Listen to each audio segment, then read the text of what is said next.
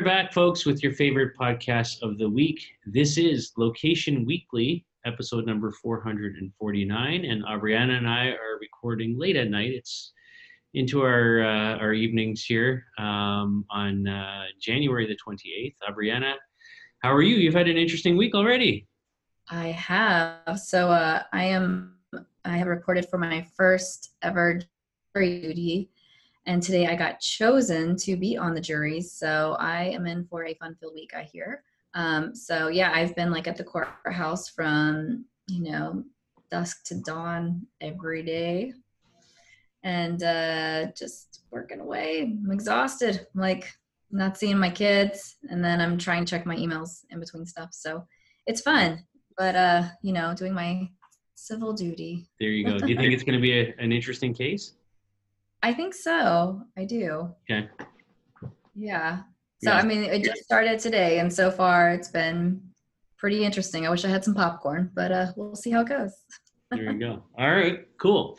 Well, we've got a pretty uh, straightforward show for you this week. Um, three industry news stories, three member news stories. Uh, quite a lot of activity going on in our industry, which we're going to talk about funding and acquisitions and those kinds of things. Um, what else is going on? Are you going anywhere anytime soon? I am. So in a couple of weeks, I head to uh, Desert Springs, California for the IAB ALM event.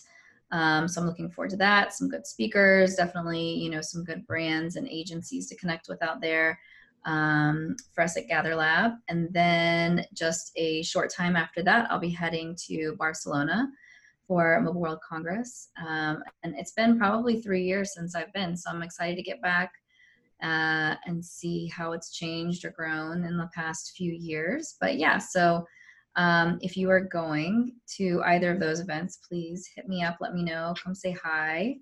I would love to um, meet a listener in person, you know? there you go. It's always fun. Um, Cool. Well, that, that that's great, and uh, we've got a couple of things going on too uh, at the LBMA. So uh, I am uh, going to be in Europe next week uh, because uh, on February 6th and 7th in Germany we have our LOCA conference, which is the big LBMA sort of annual gathering of primarily the European member base. Um, so excited about that, um, and obviously Karsten and the whole team will be geared up for that. Um, and then um, in a couple weeks following, on the 19th of February, I'll be in Puerto Rico because we are launching our new LBMA chapter there. So, um, so yeah, lots of stuff happening this year, and one of the big things um, we'll be announcing next week uh, is uh, at Loca uh, is you know sort of celebrating our 10 years of operation at the LBMA. Um, so we'll talk more about that next week, but uh, you know we'll be we'll be sharing a whole bunch of uh, new branding and uh, kind of new programs and things that we're launching. So lot, lots of lots of things happening this year. Yeah i keep telling karsten one year i'm going to get to loca yeah you need to.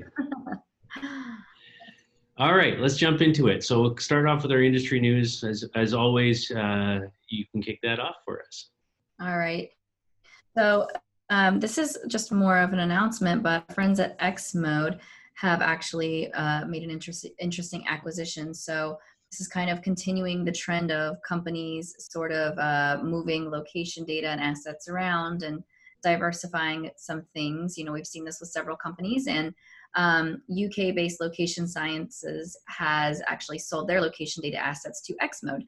Um, so, this is really interesting because one, this makes Xmode now the largest data provider for GDPR compliant data in the UK um, from their you know opt in opt out uh, way that they do things um, and they are still it, it, still positions them very favorably as a leading provider for eu data as, as a whole um, so you know i think this is interesting because we're seeing a dive in a lot of data providers. We're seeing um, less in quality and coverage and metrics um, from all those different perspectives.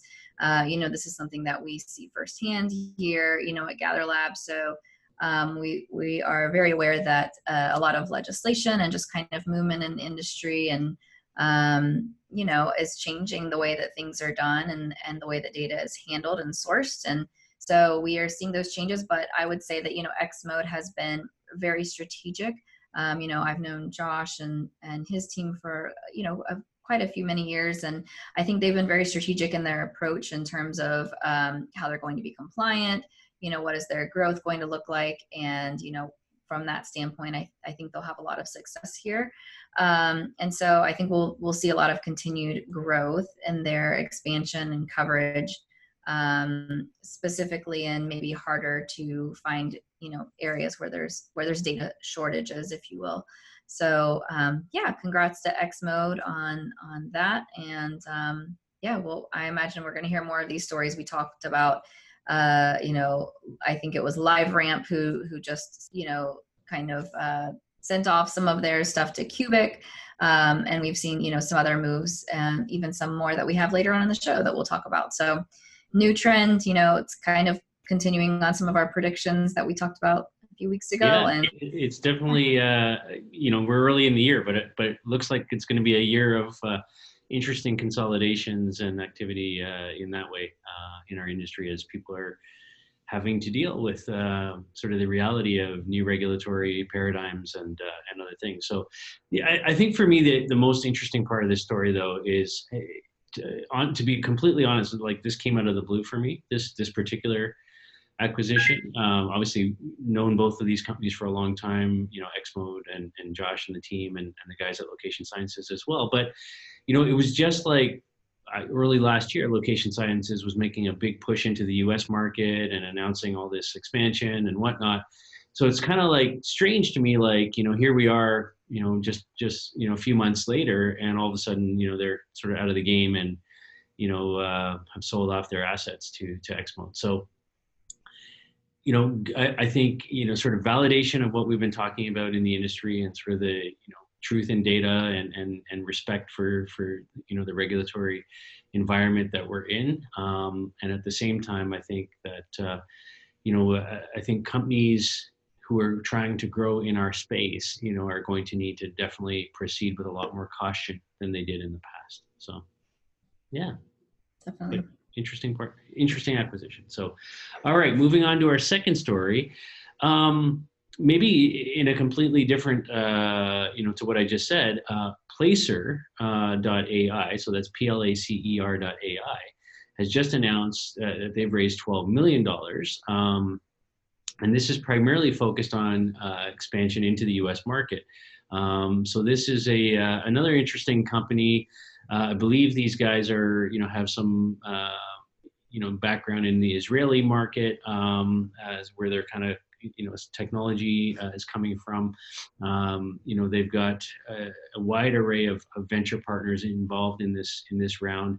Uh, from uh, they had raised previously from Irish Angel Ventures, uh, Array Ventures, Stage Venture Partners, and this new round uh, is led by JBV Capital um, and includes Aleph, uh, Reciprocal Ventures, and OCA Ventures. So, uh, but 12 million bucks uh, to to really push into the market. Um, you know, this is a company that I think is really moving quickly right now. Um, I saw them; they had a, a stand at uh, NRF when I was there uh, last week in New York. Um, so they're really making uh, investments into the into the U.S. market in particular.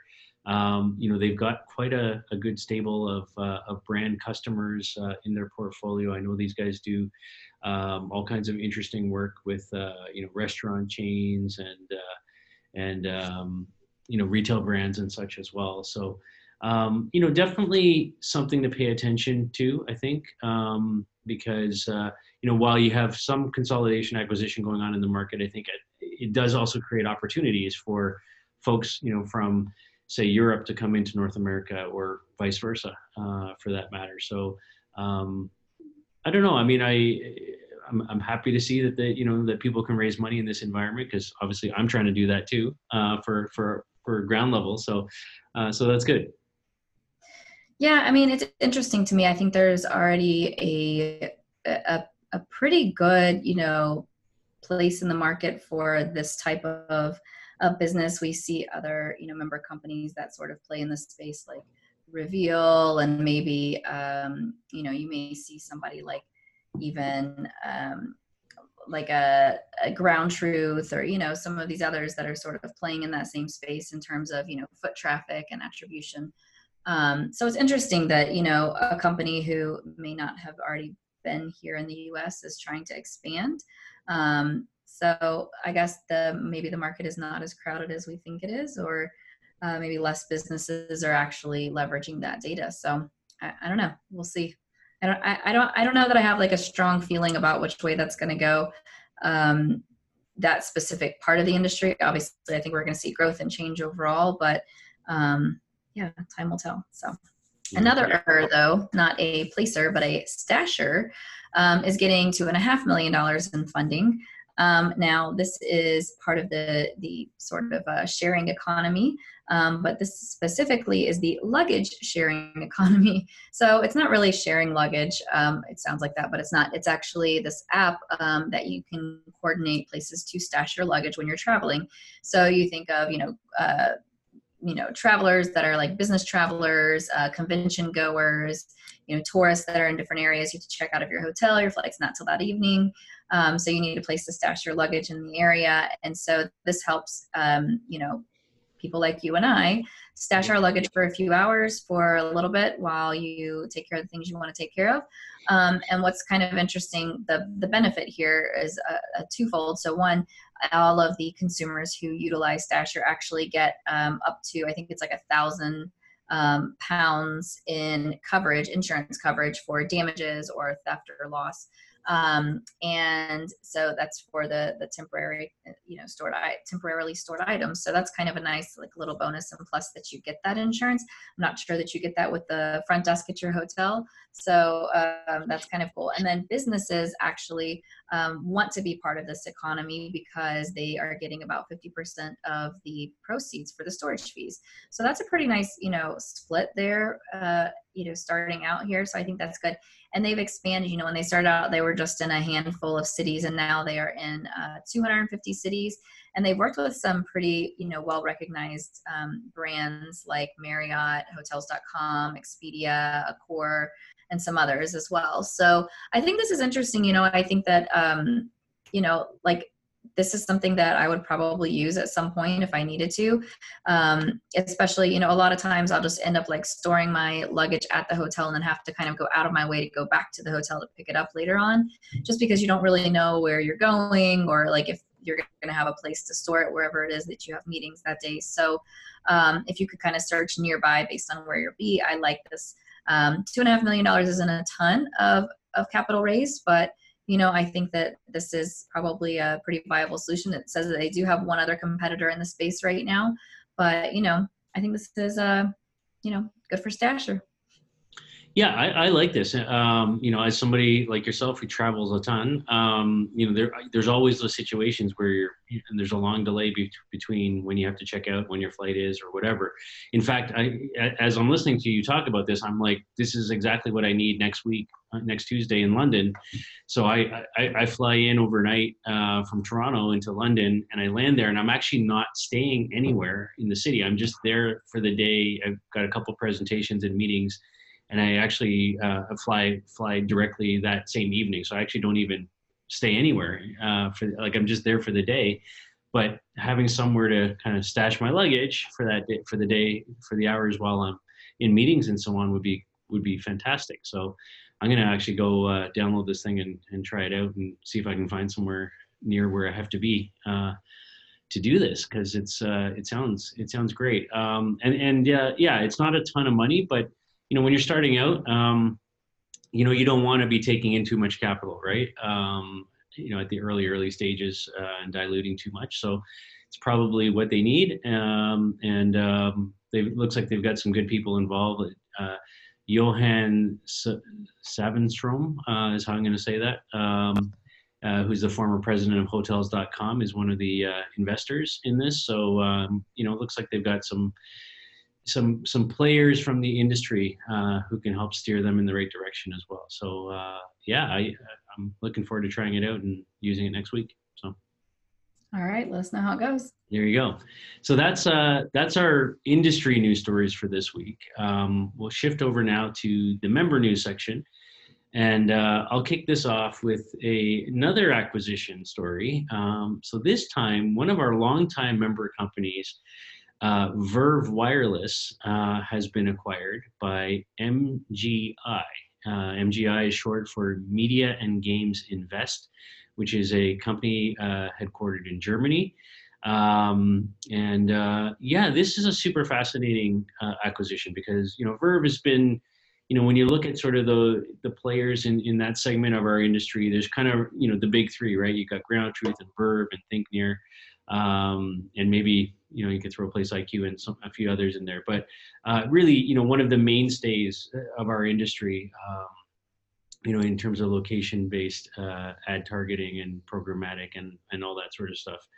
Um, and so, you know, I think this is, you know, again, uh, just kind of proves you know how quickly our industry is going to move this year. It's it's only January still, and we've we're seeing a lot of M and A activity. We're seeing a lot of uh, capital flowing into the market. I think we're seeing a lot of shakeout in terms of just uh, reacting to you know sort of the new the new environment that everybody has to deal with. And I think a shift away from, in some respects, I was just talking to somebody in our industry about this the other day, but a shift away from sort of you know the early days of location based marketing which were really oriented around sort of that one to one personalized hey we know you're walking by. Here's an offer. Here's a coupon all that sort of stuff. And more towards this sort of more you know let's look at an audience or a cohort uh, that exhibits a certain behavior around certain locations and let's sort of if we're going to do any marketing let's target the group instead of the individual.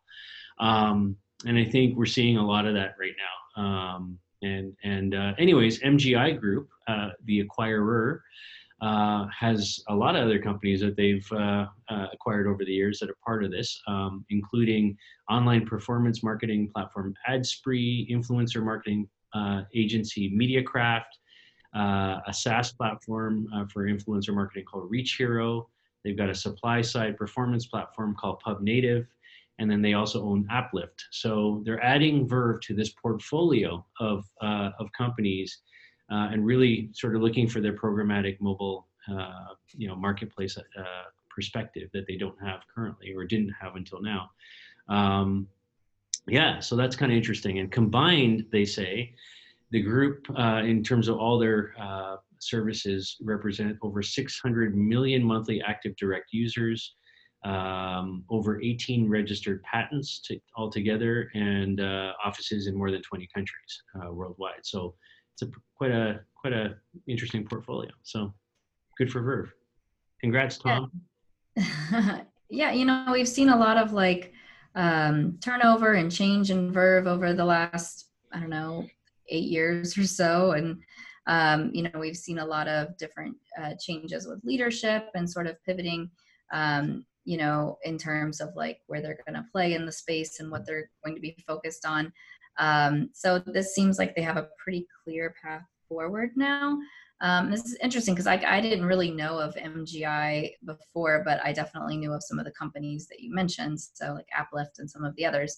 Um, so I'm interested to see, like, it'll be very interesting to see how Verve plays um, you know, with these other sister companies now, and if there's new products and services that come to fruition because of that, or if you know this is just sort of um, I don't know, like a, a suite of products, you know, kind of across the board for everything mobile. Um, but it should be interesting. Yeah. All right. So we're going to go to the grocery space for a second and talk about Kroger now. And Kroger um, is opening a digital innovation lab this is kind of interesting because um, you know they they've been working with two different universities. They have partnered with University of Cincinnati um, for one of their innovation labs in the past, and now a new one is popping up in at Northern Kentucky University. So this is kind of as a you know bid to expand the you know the grocers digital strategy. So what's interesting here is that you know there's obviously a lot of different aspects whenever you work with a university. Um, you know sometimes there's things that go back and forth in terms of like who's going to own the ip that's created in these types of programs. But the good thing here is that you're probably not looking at a lot of that you know because this is more of a strategy perspective.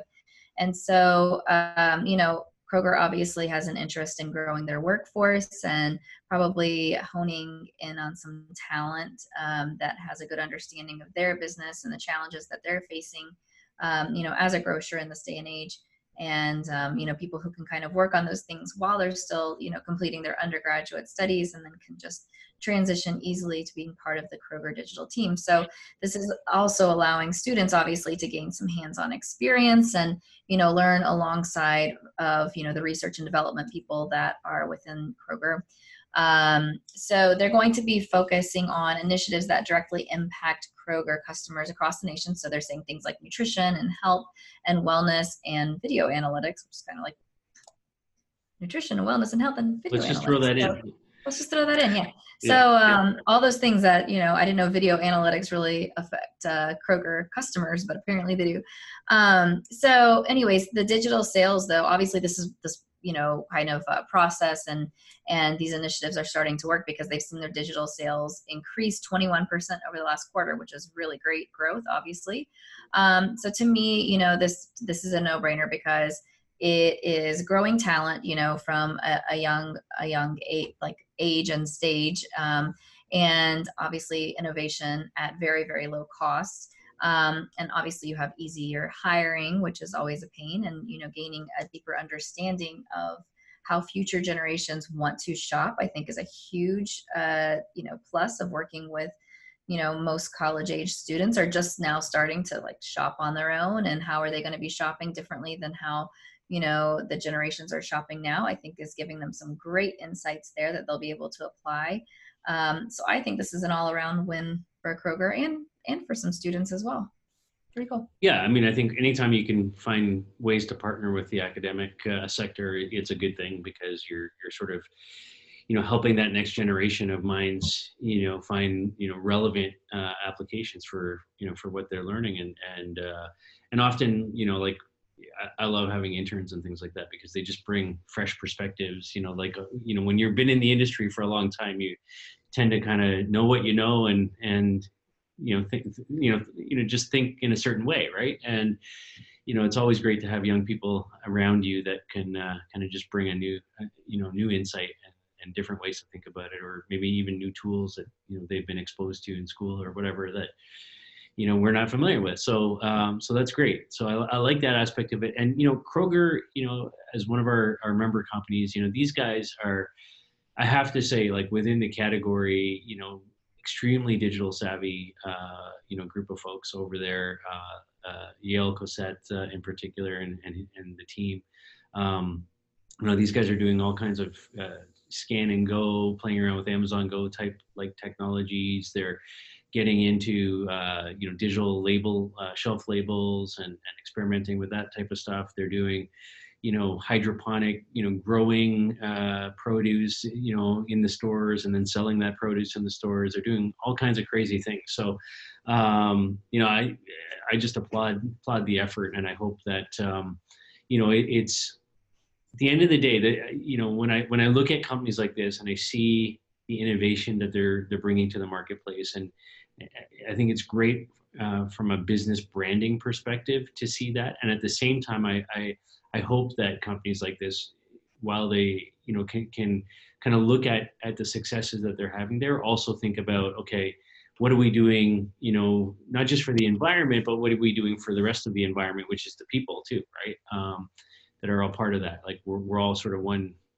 you know one creation if you will i don't want to go too far down that but um, there, there's a human side uh, is my point uh, i'm getting to here and, and i think that you know, when we look at technology innovation, we also need to think about how that technology can make people's lives better at the same time. So there's my soapbox for the for this week. So, all right, um, final story.